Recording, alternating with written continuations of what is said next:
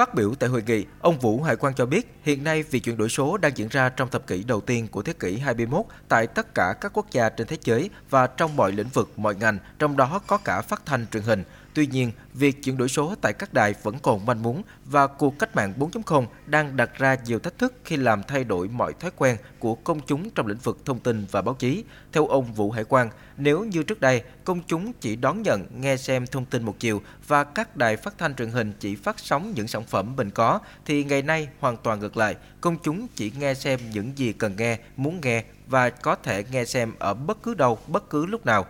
Chính cuộc cách mạng 4.0 đang làm xuất hiện các hình thức khác cạnh tranh với báo chí truyền thông. Lý giải về nguyên nhân đặt ra vấn đề cần phải có hạ tầng số quốc gia, ông Vũ Hải Quang cho biết hiện nay cả nước có rất nhiều đài phát thanh truyền hình nhưng chưa tập trung về một mối, còn manh muốn tản mát. Điều này dẫn đến tốn kém và lãng phí về nguồn lực, khó khăn trong định hướng thông tin vì không nhất quán. Ngoài ra, việc tiếp cận thông tin của công chúng trong và ngoài nước cũng chưa thuận lợi dễ dàng. Do đó, chủ trương của Thủ tướng Chính phủ và đề xuất của Bộ Thông tin và Truyền thông là xây dựng một nền tảng số quốc gia thống nhất bao gồm các chương trình của Đài Tiếng Nói Việt Nam và của các đài địa phương trên cả nước để tập trung về một mối. Từ đó, nội dung được phân phối trên các hạ tầng Internet dưới dạng website, OTT và app. Ông Vũ Hải Quang nhấn mạnh, nội dung trên nền tảng số sẽ tiến tới thay thế cho hệ thống loa phường sự tương tác bằng cái điện thoại và ngay mà nó sẽ tiến hành tới cả cái việc mà thay thế cho cái loa phường hiện nay Đấy, chúng ta biết ở tất cả các loa phường xã vùng sâu vùng xa hiện nay thì phải nói là phát huy rất tác dụng. Thế nhưng tiến tới trong cái xu thế của công nghệ hiện nay chúng ta cũng sẽ phải thay đổi cái đó. Những người dân chỉ việc dùng cái điện thoại cái là sẽ biết nghe xem ở trong phường của mình trong lĩnh lương như thế nào rồi đi bầu cử ra làm sao rồi về phòng chống dịch bệnh Covid thế nào đi tiêm nào tất cả thông tin trên đó hết.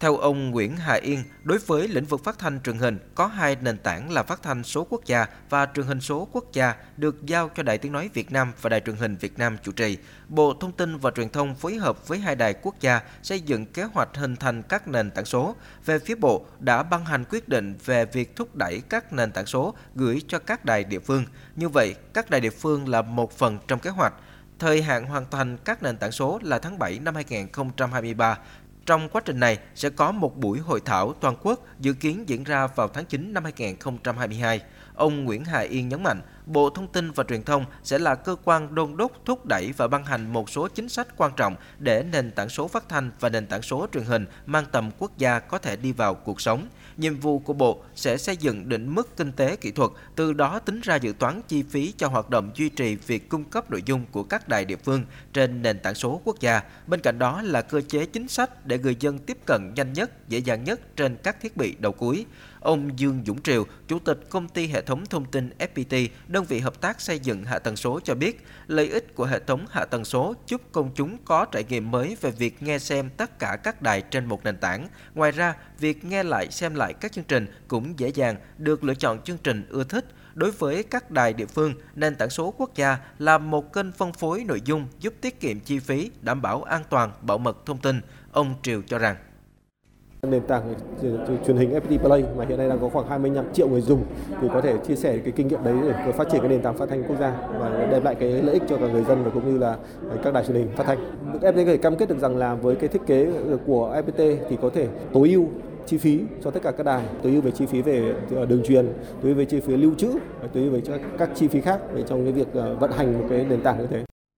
Ở góc độ đài địa phương, ông Hồng Quang Năm, Phó Giám đốc Thường trực Đài Phát thanh Truyền hình Đà Nẵng cho biết nhu cầu chuyển đổi số của đài đang là bức thiết. Đài đã từng bước thực hiện nội dung này như xây dựng app, sản xuất nội dung đưa lên các mạng xã hội, cũng như chuẩn bị hình thành tổ chuyên môn cho công tác này. Tuy nhiên, các đài địa phương, trong đó có Đài Phát thanh Truyền hình Đà Nẵng cũng gặp phải một số khó khăn nhất định.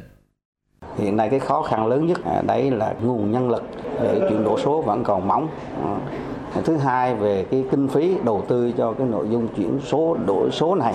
thì vẫn còn chưa có. Về sản xuất nội dung thì chúng ta sẵn sàng. Chỉ cần có, hiện nay có, trang bị một số cái hệ thống kỹ thuật à, về cái quản trị nội bộ, về cái à, triển khai cái mô hình hồ tu và chúng tôi tin rằng thì thì khi có cái nền tảng số quốc gia do VOV à, triển khai thì nó sẽ tạo điều kiện cho các đài địa phương người ta tham gia trong cái sân chơi lớn và chuyên nghiệp mang cái tầm vóc quốc gia